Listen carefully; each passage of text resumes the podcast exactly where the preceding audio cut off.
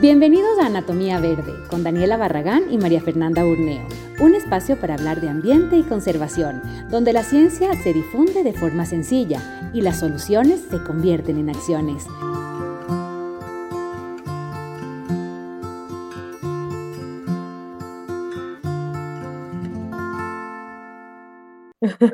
Hola, ahora sí estamos en vivo y empezamos incluso antes, eh, porque estamos con buena señal, vamos a aprovechar. Así que bienvenidos a quienes nos están escuchando desde este momento. Eh, empezamos nuevo mes y este mes tenemos, eh, yo creo que todos los meses son chéveres, pero cada vez nos emocionamos con los temas, entonces decimos, bueno, es el mes espectacular, pero sí, este mes es, estamos otra vez cambiando las cosas.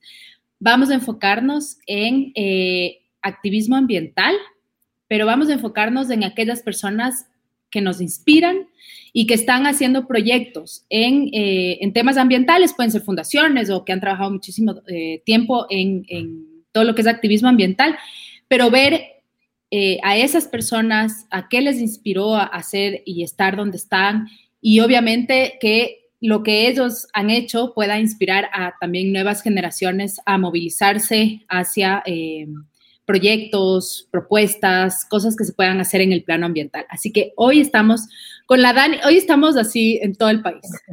La Dani Barragán está en Jama, así que hola Dani. Hola amigo, si se corta, qué Ajá, si se corta ya saben, vamos a tener que solo quedarnos con la segunda Dani, que le damos la bienvenida. Hola Dani, Dani Gil es de Amiguitos del Océano. Y con ella vamos a empezar este hermoso, ajá, y en Guayaquil, eh, vamos a, empezar este hermoso ciclo. Así que bienvenidas, Danis. Gracias, muchísimas gracias por invitarme, en serio, súper contenta. Y esto es un reflejo de la conectividad, ¿no?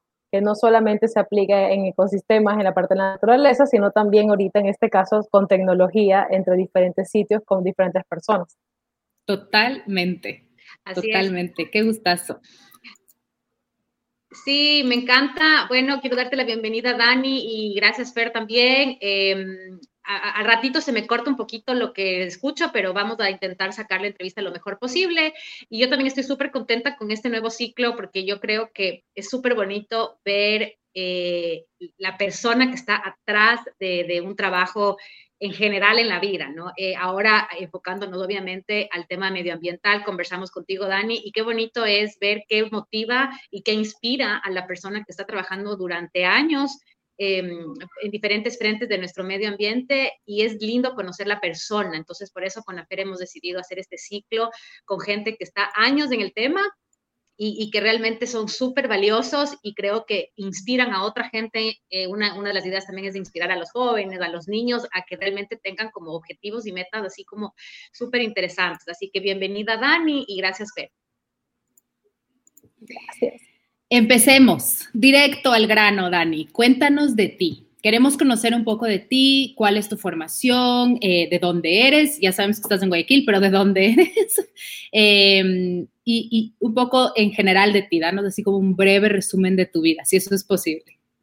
A ver, eh, eh, yo realmente me considero ciudadana del mundo. tal vez muy pocas personas saben, pero por cosas de la vida, del trabajo de mi papá, mi papá es retirado de la Armada, él justamente estaba haciendo una misión en esa época, en el 83, yo tengo 37 años, en Italia. Y entonces, por coincidencias de la vida, nací allá, pero soy ecuatoriana. En aquella época, en cambio, era muy difícil tener o venir al país con, con, papeles extranjeros. Entonces, bueno, pero soy ecuatoriana. He vivido la mayoría del tiempo aquí en Guayaquil, he vivido en Salinas, en Allangue, viví en Quito también, Así que eh, sí, viví dos ocasiones en Quito, todo por el trabajo también de mi papá y también por temas de mi trabajo, ¿no? de biología. Em, siempre quise ser bióloga marina. Yo tenía este top 5, por así decirlo. Yo decía, bueno, primero quería ser bióloga marina, buzo, quería ser veterinaria porque me, gustaba, me gustan los animales. Tenía hace mucho sentido. Quería ser eh, tripulante de cabina porque me encanta viajar. ¿ya? Y también quería ser bailarina. Entonces, de otra manera, creo que todo lo he hecho porque sí hice cursos de, aviación eh, y bueno, y el baile que lo llevo en la sangre. Entonces, el tema de ser bióloga sí fue impulsado y creo que mucha gente puede ser bastante familiarizado con Jacques Cousteau. Eh, desde muy, muy temprana edad la tuve muy clara y creo que también eso es eh, una bendición porque no todo el mundo em, siente esa vocación desde tan temprana edad, pero yo te lo juro, desde que tengo uso de razón, siempre estuve enfocada en el tema de buceo y la biología y que la biología era un paso para ir a bucear y entender lo que pasaba en este mundo que este señor me mostraba en la pantalla. Más adelante conocí a Silvia Erer, pero mi primer referente fue Jacques Cousteau tuve la fortuna de conocer a uno de los hijos y bueno, y el año pasado recientemente a Silvia Er, que para mí eso fue como que ya puedo yo morir en paz, una cosa así. Em, cuando estudié biología, obviamente me empecé a involucrar muchísimo en proyectos ambientales. Yo comencé a trabajar con manglares. Los manglares que están en Parque Histórico de Guayaquil eh, fue un trabajo que con una amiga éramos voluntarias en una fundación que se llama Amelie. Ese fue mi primer voluntariado y trabajé en, ese, en ese proyecto. Entonces, esos son nuestros hijos. Y mientras estuve en la universidad eh, y ya después de la universidad pude hacer alguno, un diplomado de conservación, eh, también hice un, diplomado en pesquerías. Quería entender un poquito también cómo combinar estas cosas porque eh, no se puede, a mi parecer, no se puede decir deja de pescar a un pez que vive de eso, sino más bien cómo hacerlo mejor para que tengas tú que puedas pescar ahorita y tus hijos y los hijos de los hijos de tus hijos.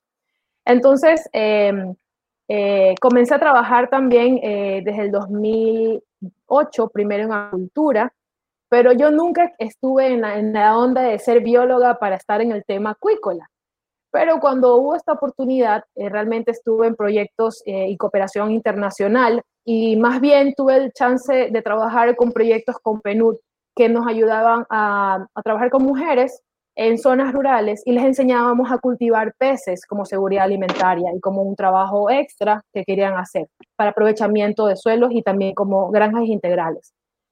Y, y también se dio en ese momento trabajar acuacultura para la conservación. Entonces, como mi tema de, de, mi tema de tesis para ser bióloga fue ciclo larvario de pepinos de mar, que fue un grupo que siempre me cautivó, Em, ya en este momento, cuando estaba en acuacultura, comencé a plantear un proyecto para hacer un restocking de pepinos de mar en las comunidades costeras, porque obviamente antes de, de Guayaquil, antes de Galápagos, eh, toda nuestra comunidad, nuestro perfil costero se hacía esta pesca, se sigue haciendo, pero ya no mucho. Y aparte que se depredó todo acá, entonces ahí comenzaron las pesquerías en Galápagos. Entonces, eh, después hice estudios y bueno, comencé a involucrarme un poco en este tema de acuacultura, pero para la conservación. Y después tuve la oportunidad de ir al Ministerio del Ambiente. Estuve muchísimos años ahí en la Subsecretaría de Gestión Marino y Costera. Y ahí trabajé de cerca con comunidades costeras, pescadores eh, y dentro de áreas protegidas y eh, ayudando en la creación de espacios de áreas protegidas.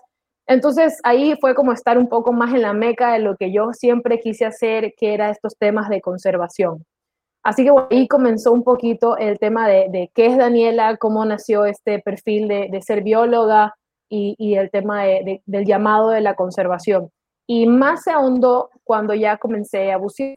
Yo comencé a bucear en el 2003, cuando estaba en, en la universidad. Hubo una oportunidad, convenio entre mi universidad con una tienda de buceo y pues eh, realmente mis papás me apoyaron y, fue hermoso. Y desde la primera vez que tuve mis primeras burbujas, todavía lo siento como ahora, yo sé que estaba, era parte y esa era mi casa y que había un, un sentido de pertenencia impresionante. Y, y fue muy hermosa esa primera experiencia. Y todos los buceos que he tenido desde a partir de esa experiencia cada, uno es muy diferente y es muy especial. A veces la gente me dice, ¿no te aburres de ir al mismo lit? No, no me aburro, porque son condiciones diferentes, ves cosas diferentes, con personas diferentes. Tu estado es diferente. Esa conexión que tienes dependiendo a lo que está pasando también en tu vida tiene que ver. Entonces, ahí también es como un poco esta realización de que todo este bienestar no sé si la palabra correcta es holística, espiritual, que también el océano te da. Y ahí también vino el tema de este descubrimiento de la basura marina. Entonces, también ahí comencé a hacer esto de, yo le digo el chambing, el chambeo del mar. Así que bueno, un poquito así fue como comenzó.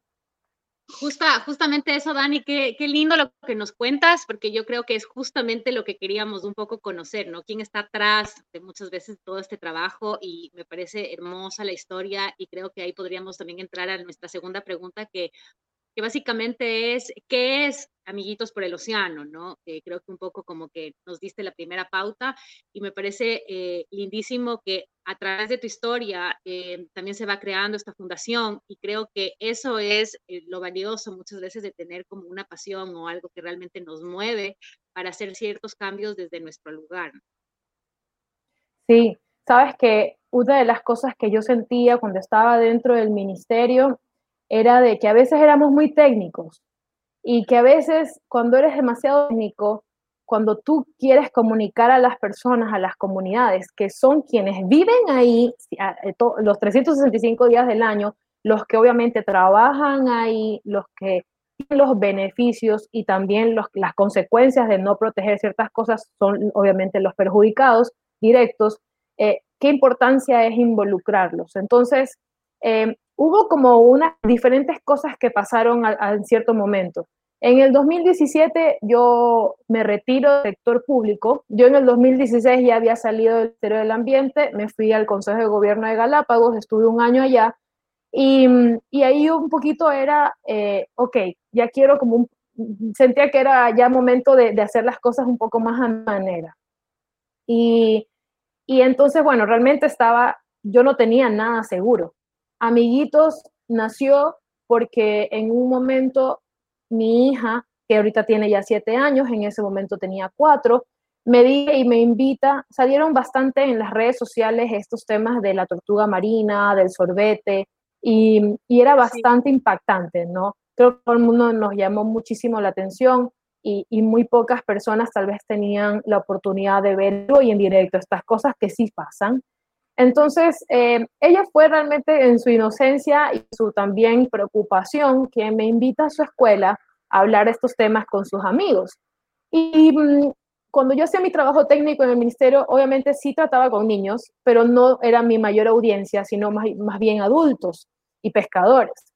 Y, y entonces se combinaron algunas cosas. Y en esta experiencia con Ornella, con los amigos de la, fue, fue como el eureka, porque en la tarde eh, no, no había nada realmente programado y fui 10, 15 minutos a hablar con ellos a la salida y los papás no sabían que yo iba a ir. Entonces, sí fue chévere recibir en la tarde en este grupo de WhatsApp de padres de familia este, esta retroalimentación de que, oye Dani, fuiste a la escuela, me contó Juan Martín tiburones y me dijeron que sorbete, porque claro, ahí me lancé la cuña de sin sorbete, por favor, de que reduzcamos los plásticos, de cómo se estaba afectando los animales marinos. Les enseñé eh, cómo era la tortuga marina en las señales de buceo.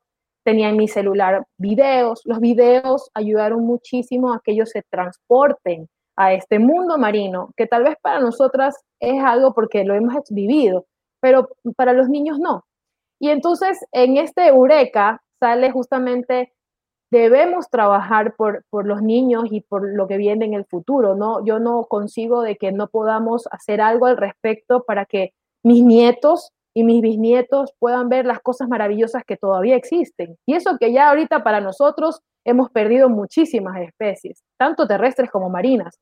Entonces, ¿qué nos depara el futuro si no tomamos acción ahora para poder trabajar con los niños? Todo el mundo dice los niños son el futuro del país, del mundo, pero también son el presente. Y ahí se combinaron, lo que fue como una cosa así mágica, que comencé también a darme cuenta que todas las mayorías de las iniciativas eran eh, impulsadas por amigos, por amigas que, que tenían cierta afinidad ya de por sí con el mar, porque tenías una profesión relacionada con el mar, porque hacías algún deporte relacionado con el mar pero no veía y me di cuenta también en el tema de lo que yo hacía en el trabajo, en ambiente, esta conexión de la misma gente local con el mar. Entonces yo decía, chuta, pero realmente si me pongo a pensar, hasta los pescadores no saben nadar. Dani, ahorita tú que estás en Jama, pregúntales, pregúntales a los niños, pregúntales a los pescadores. Y es algo tal vez, que tú también, en Galápagos es un punto aparte, pero en la parte de costa continental, es muy, muy, muy, muy normal que no sepas nadar, aún así tú frente al mar. Bueno, ahí, ahí te voy a corregir porque Galápagos, ese es su problema. Una alta cantidad de la población ha vivido un poco de espaldas al mar, siendo, imagínate, islas. Ajá. Eh, y es uno de los grandes problemas que, que, tiene Galápagos, ¿no? Con la, con la juventud. Sí, y son cosas que tú dices, eso no, no es posible, ¿no?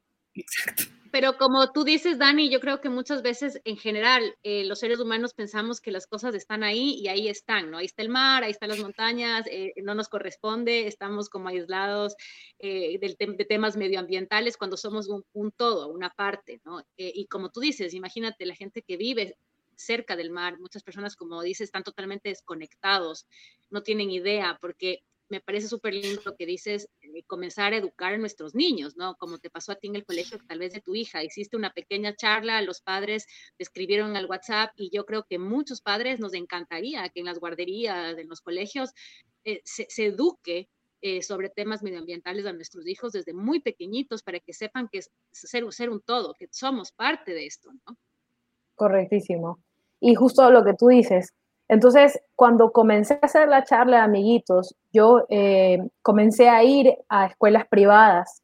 Y aquí también viene ese como otro, wow, o sea, no, hay que ir realmente a las comunidades costeras. Ah, entonces, me comencé a dar cuenta que ya dentro de escuelas privadas, los directivos, los profesores, los alumnos, tenían tal vez un poco más de conciencia de los temas que estábamos hablando. De una u otra manera se los comenzaba a mover, a tratar, a hablar pero en escuelas fiscales, nada. Nada.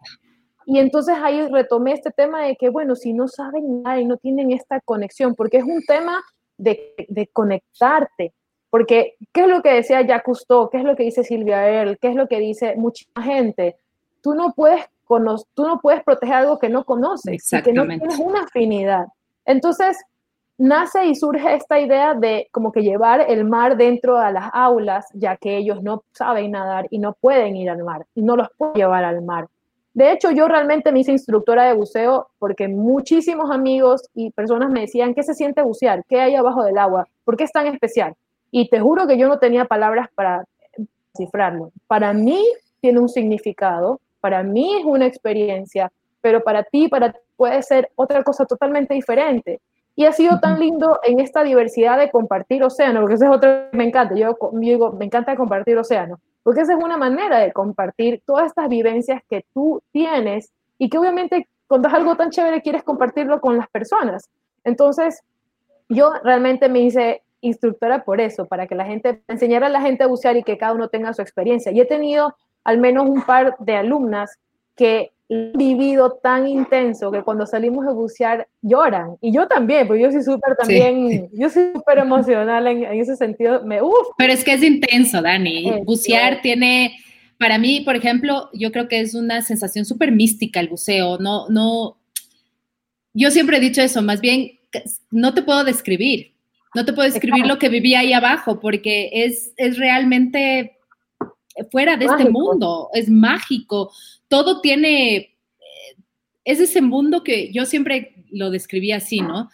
De chiquita yo siempre tengo este sueño recurrente que vuelo, yo siempre vuelo en mis sueños, y decía que la primera vez que yo entré a bucear sentí lo mismo, es decir, el instante en que empecé a bucear dije, no puedo creer, estoy volando, o sea, finalmente estoy volando, y eso que yo he hecho parapente, pero es que no era lo mismo, no era lo mismo porque sentías este eh, y hablábamos el otro día justo con mi instructor, porque estoy, voy a volver a hacer una siguiente certificación, ajá, y, y me decía, a mí me impresionaba porque todo abajo del agua era como, hola, ¿cómo está? Me voy a tomar un café, cero oxígeno consumido, nada, o sea, era una, porque te sientes bien, es un espacio de, de, de calma, de placer, de paz, es súper meditativo, oírte la respiración, es una, una, serie de cosas. Entonces sí me parece creo que eso es lo que más me ha gustado del trabajo que haces con amiguitos, porque quizás no todos se van a hacer buzos, pero poder hacer sentir a la gente esa,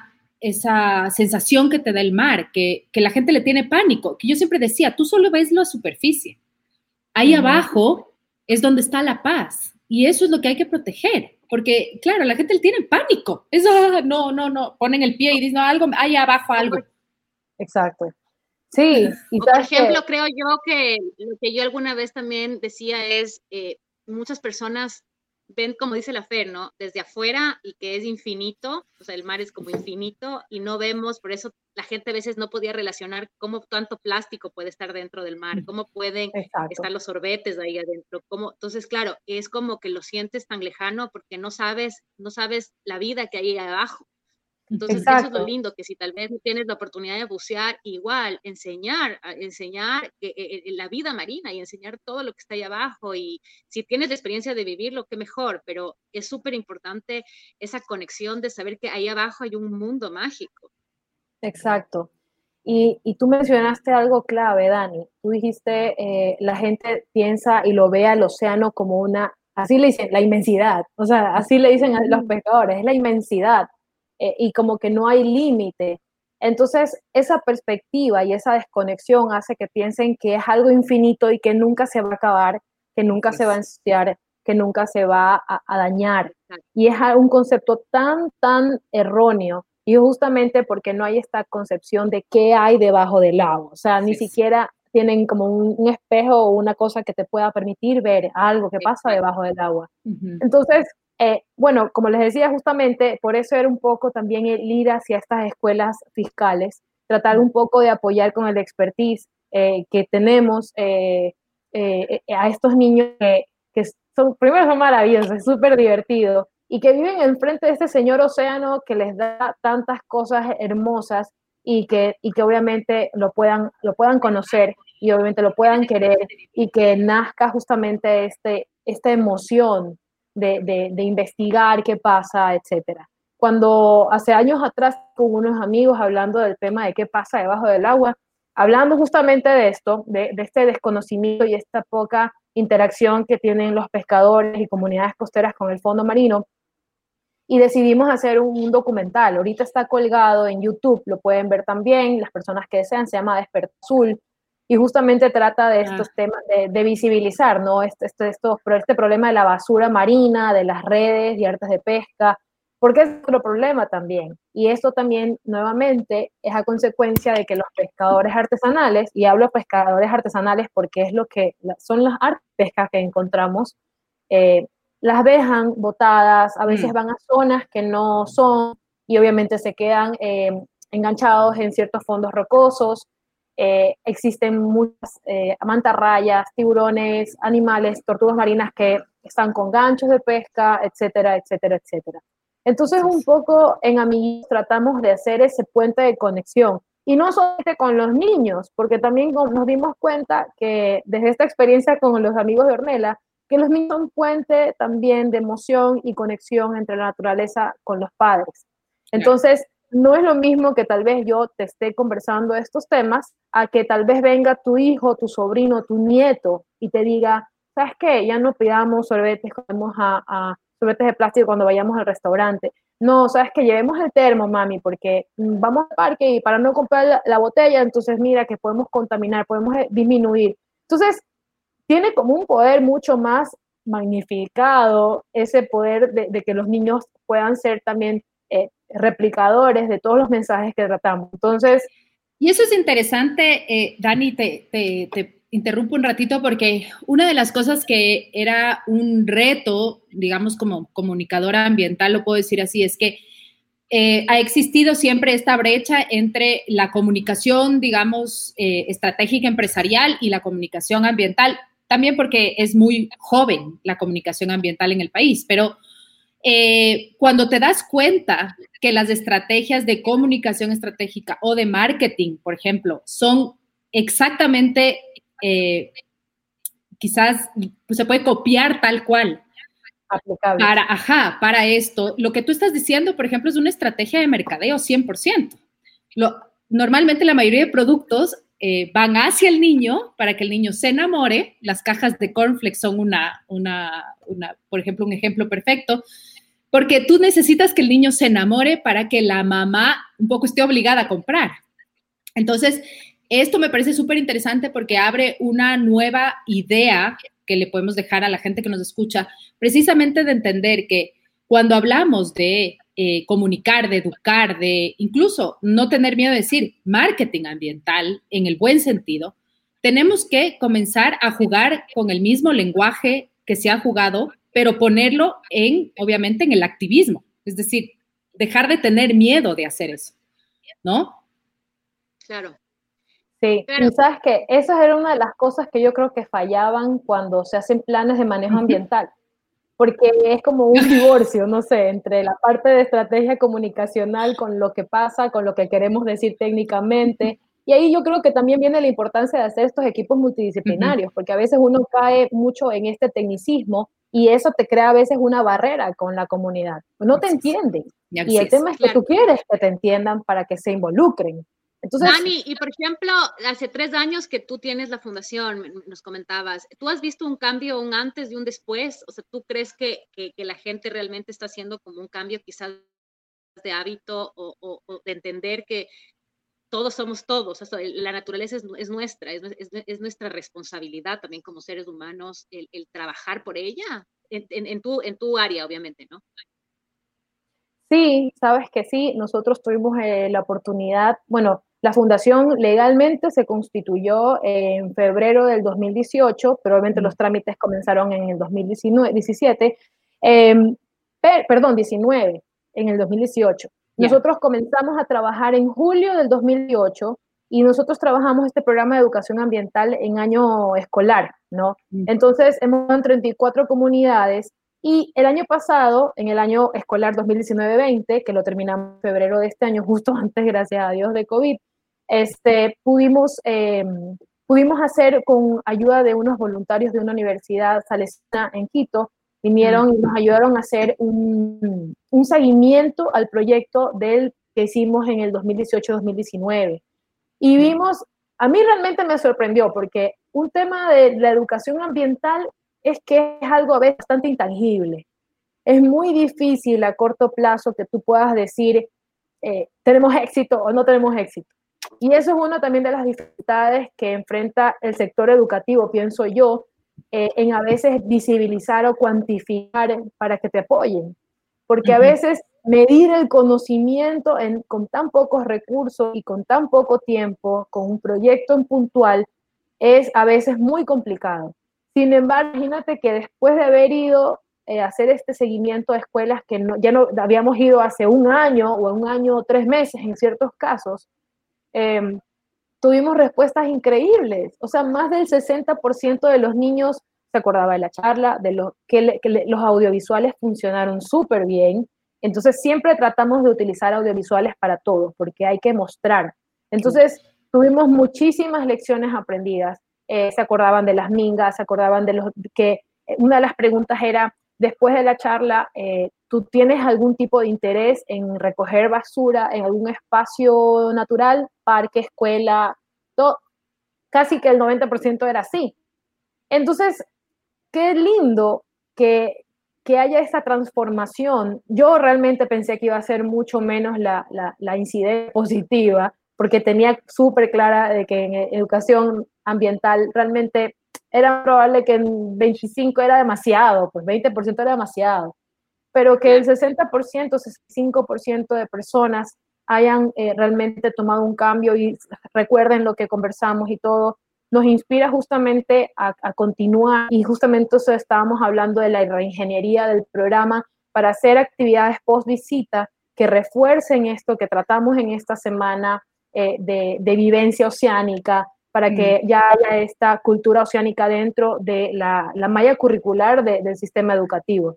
Entonces, es importantísimo el tema de audiovisuales, las vivencias personales y obviamente los contenidos que se manejan con diferentes eh, eh, audiencias, porque trabajamos con niños desde cuatro años y con los de colegio, entonces, ciertamente, y con los padres de familia. Entonces, hay que direccionar la comunicación, como lo decía Fer, ¿no? cómo nos comunicamos con los diferentes eh, grupos.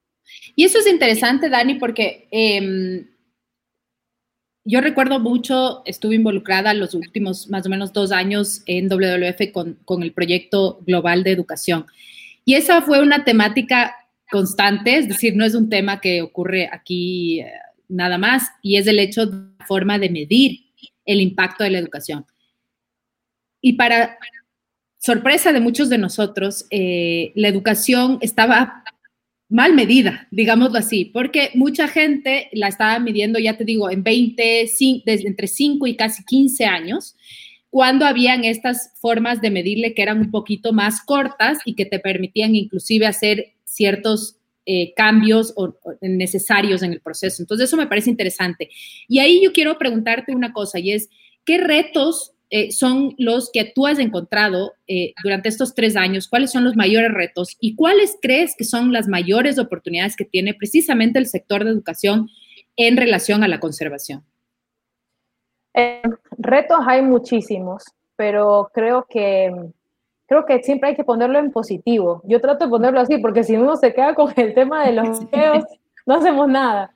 definitivamente el tema de recursos es es algo que, sí, que sí es, algo que uno tiene que afrontar y ver cómo se le inventa, porque mm. no es fácil conseguir recursos. Eh, nosotros no hemos trabajado con recursos gubernamentales porque eh, cuando también nació Amiguitos, yo, eh, yo no quería que esto se, justo fue un momento como un poco político, entonces yo no quería que haya algún tipo de vinculación política. Entonces, también comencé a trabajar con empresas privadas, entonces era hacer eventos, recaudar fondos, gestionar fondos con las empresas a través de, los programas de responsabilidad social eh, y etcétera. Y eso es lo más difícil porque obviamente necesitas fondos, necesitas recursos para costear la parte logística, la parte operativa. Eso es necesario.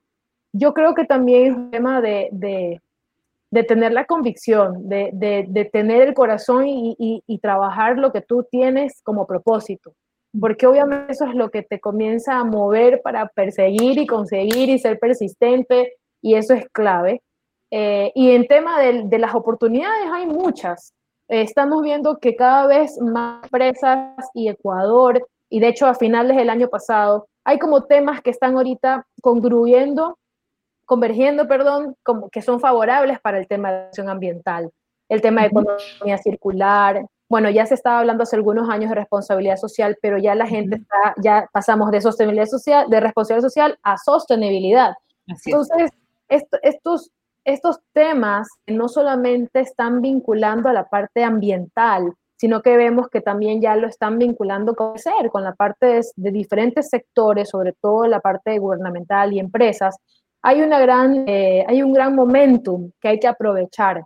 De hecho, Vicepresidencia de la República está ya pasando y, y, a enero nos invitaron a formar mesas de trabajo para ver cómo a través, eh, cómo los temas de sostenibilidad se ingresan en los temas de educación.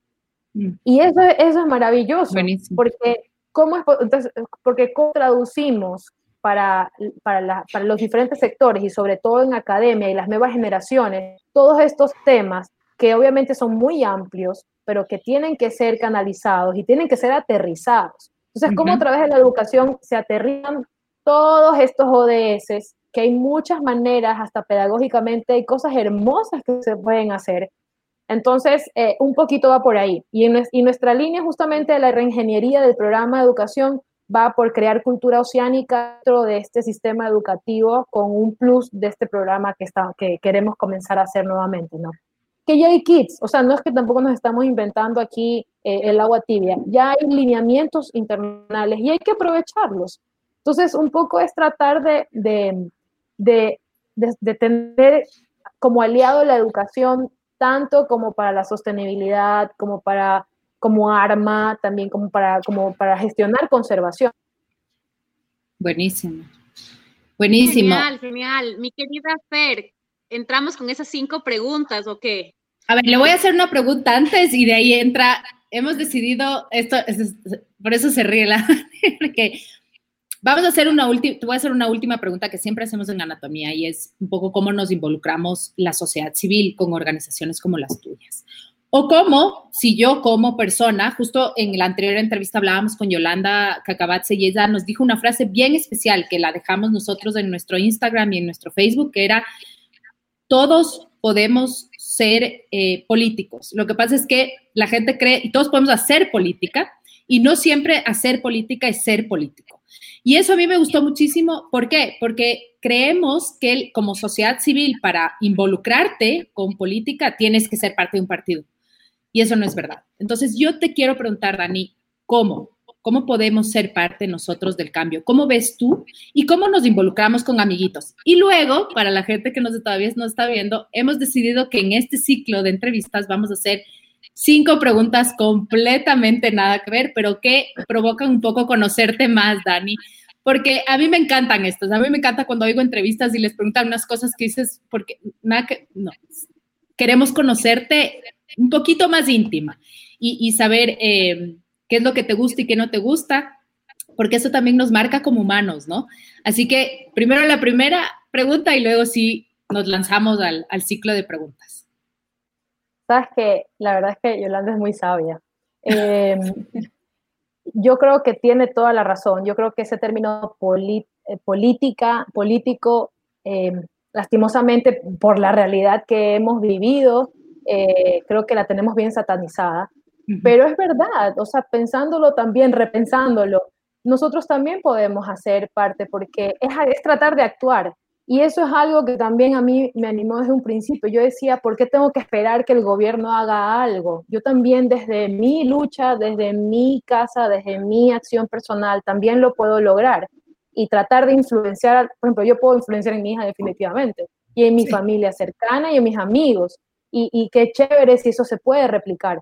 Entonces, ¿qué se puede hacer? Desde, primero, pensar que desde uno mismo, con el cambio de uno mismo, se pueden lograr maravillas.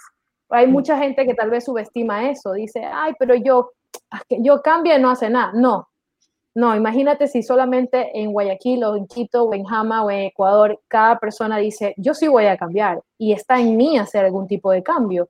Puedes reducir, rechazar tu uso de plásticos de un solo uso, puedes comprar local, apoyar los emprendimientos locales es importantísimo, sobre todo ahorita que estamos con este tema de COVID. Puedes también hacer que tus hijos y tú mismo tengas mayor conexión con la naturaleza. Las personas piensan a veces como, claro, mi tema más es océano, cuando voy aquí todo alguna cosa que tengo que ver yo con el mar. Y realmente sí estamos conectados, hay una conectividad ecosistémica. Los niños les digo, ¿de dónde viene el, agua? ¿De dónde viene? ¿Qué, ¿Qué, antes del mar ¿Qué, se conecta? Ok, los manglares. Los manglares, el agua que llega a los manglares, ¿de dónde? De los ríos. ¿Los ríos dónde se forman? En las montañas. No estamos tan, tan, tan lejos. Estamos cerca y nos conectamos con, este flu, con esta fluidez de agua, con este hermoso recurso maravilloso que es el agua, que solamente va a cambiar de sabor, por así decirlo, y de composición, pero eh, somos agua.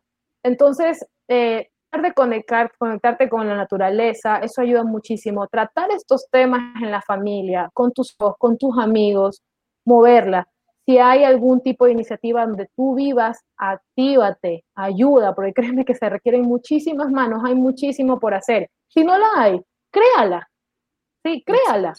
O sea, es así de fácil.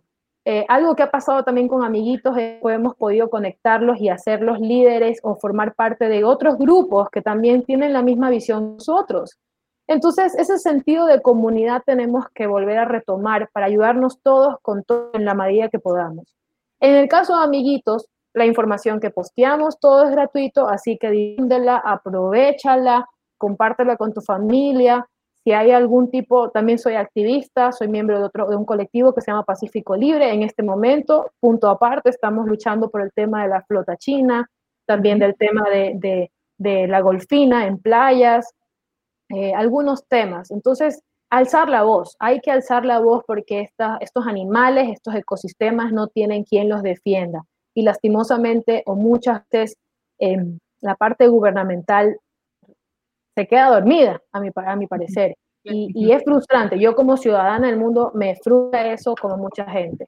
Si quieres hacer algún tipo de donación, también bienvenido sea. Tenemos algo que se llama amigos donantes, eh, que son emprendimientos o personas naturales que a través de sus, de porque quieren hacer algún tipo de donación mensual o emprendimientos que hacen alguna donación semestral. Cualquier cosa es válida. Entonces, hay muchas maneras, si hay convocatorias para hacer talleres, estar como un poco eh, a, la vista, pero educarse es lo más importante y pasar la voz, difundir. Buenísimo. Eh, les vamos a poner para la, gente que nos está viendo, les vamos a poner link y eh, para quienes nos van a escuchar en nuestro podcast también vamos a poner ahí el link para que puedan acceder a la información de amiguitos. del océano. Ahora sí, empieza el ciclo, vamos a ver. ¡Qué miedo! no, no está, no está tanto, no está tanto. A ver, dale. A ver, dale. Empieza tú, Dani, yo voy con la segunda. Está sencillo. Ya, está sencillo, más que nada son cosas así como rápidas de las cosas que, últimas cositas o cositas chéveres. Por ejemplo, eh, ¿cuál fue el último libro que leíste o quizás estás leyendo algún libro ahora?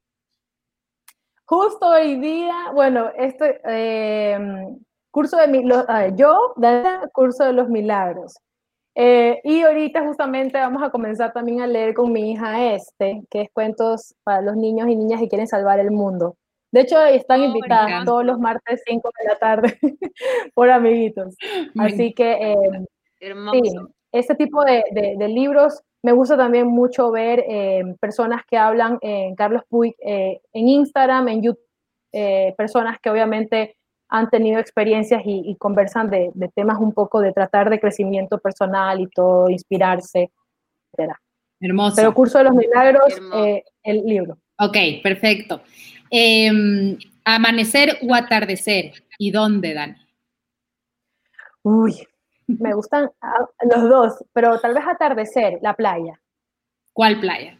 ¿Con cuál te quedas? Ayangue, Ayangue, yo soy ayanguera. Dani, siguiente. Hermoso. La siguiente pregunta es, ¿un lugar favorito? La playa. tengo algunos, pero bueno, de la playa tengo algunos favoritos. Favorito para bucear, vamos a hacerle más lejos. Para bucear, me gusta Ayangue, Puerto López, o sea, la Isla de la Plata y... ¿Y cuál? El tercero no se te oyó. Galápagos. Galápagos, claro, obvio. A ver, si te dan, te conceden un viaje, ¿al futuro o al pasado? Yo creo que al futuro. ya el pasado ya fue. No cambiaría nada. Hermoso. Dani. La, la, última, la última es, si tienes un solo deseo, ahorita, ahorita, ahorita, ¿cuál sería? Ahorita. Me gustaría. Ahorita, sí, hoy. Me gusta, e, el otro día justamente posteé algo de esto. Me gustaría eh, que haya como una conciencia universal, como un despertar universal. Yo creo que COVID nos ha ayudado en esto, pero, pero que haya esto de que la gente diga, oye, puchica, la verdad es que sin la naturaleza estamos jodidos, más o menos, sorry. O sea, es como que la gente diga, en, serio, o sea, hay que hacer algo. Yo creo que es, eso, ese es un deseo que realmente deseo, anhelo y espero y confío que COVID es un regalo de COVID. Espero y quiero pensarlo así. Me encanta. Y yo voy a agregar una, Dani, simplemente por, por, ser eh, buceadoras. La primera. Por ser la, primera entrevistada. Por ser la primera. Mira, qué divina. Eh, y te quiero preguntar, quiero que me cuentes la experiencia de buceo más hermosa que has vivido.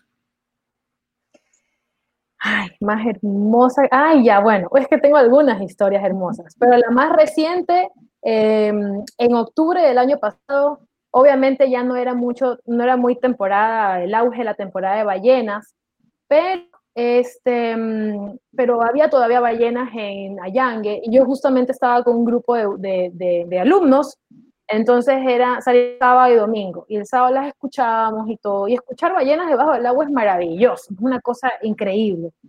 Y yo ya las había visto cerca y todo, pero nunca, nunca, todavía me faltaba tener esta vivencia de, de tenerla tan cerca debajo del agua.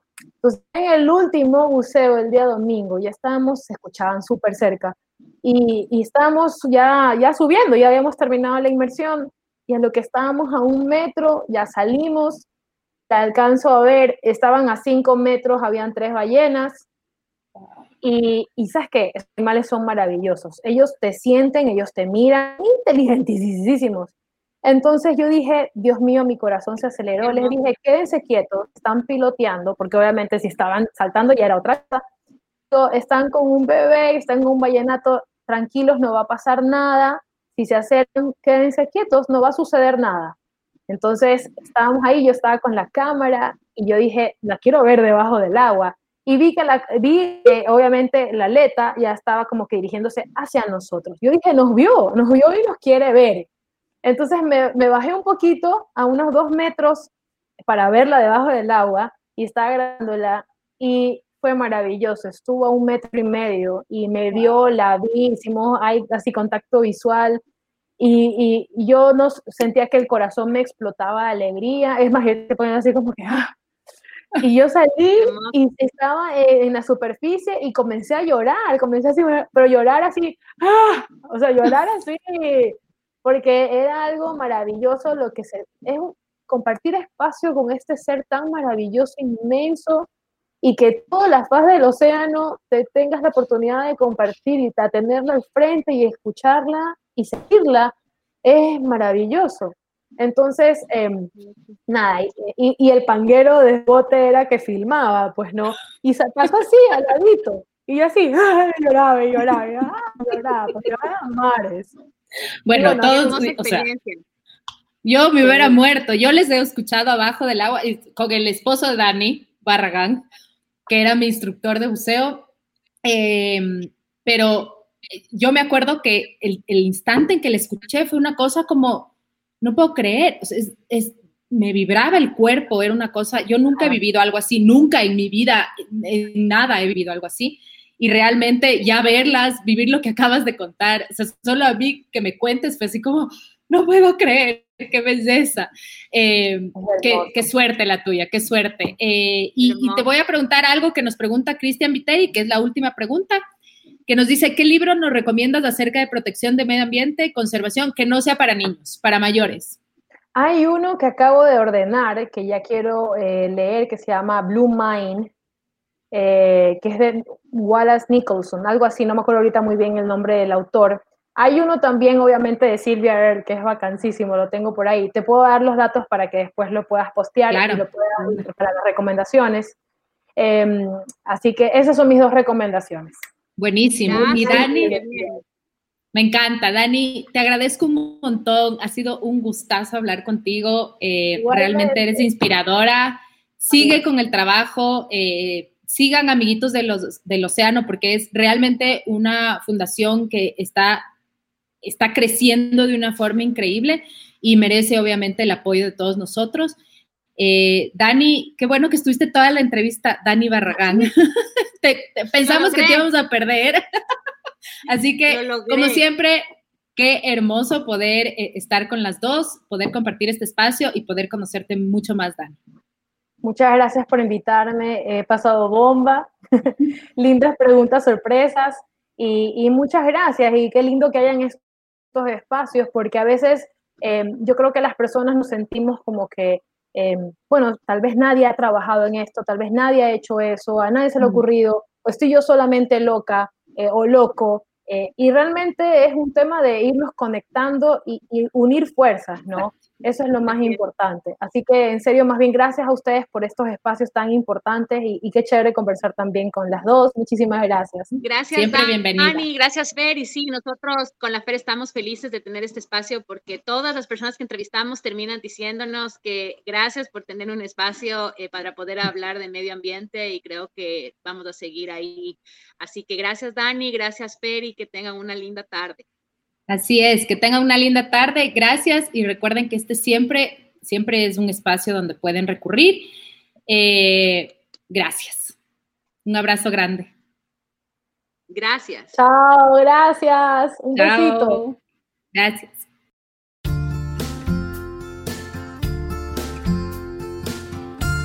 Gracias por ser parte de un episodio más de Anatomía Verde. Si te gustó esta entrevista, no te olvides dejarnos tus comentarios y recuerda seguirnos en Facebook y también en YouTube como Anatomía Verde.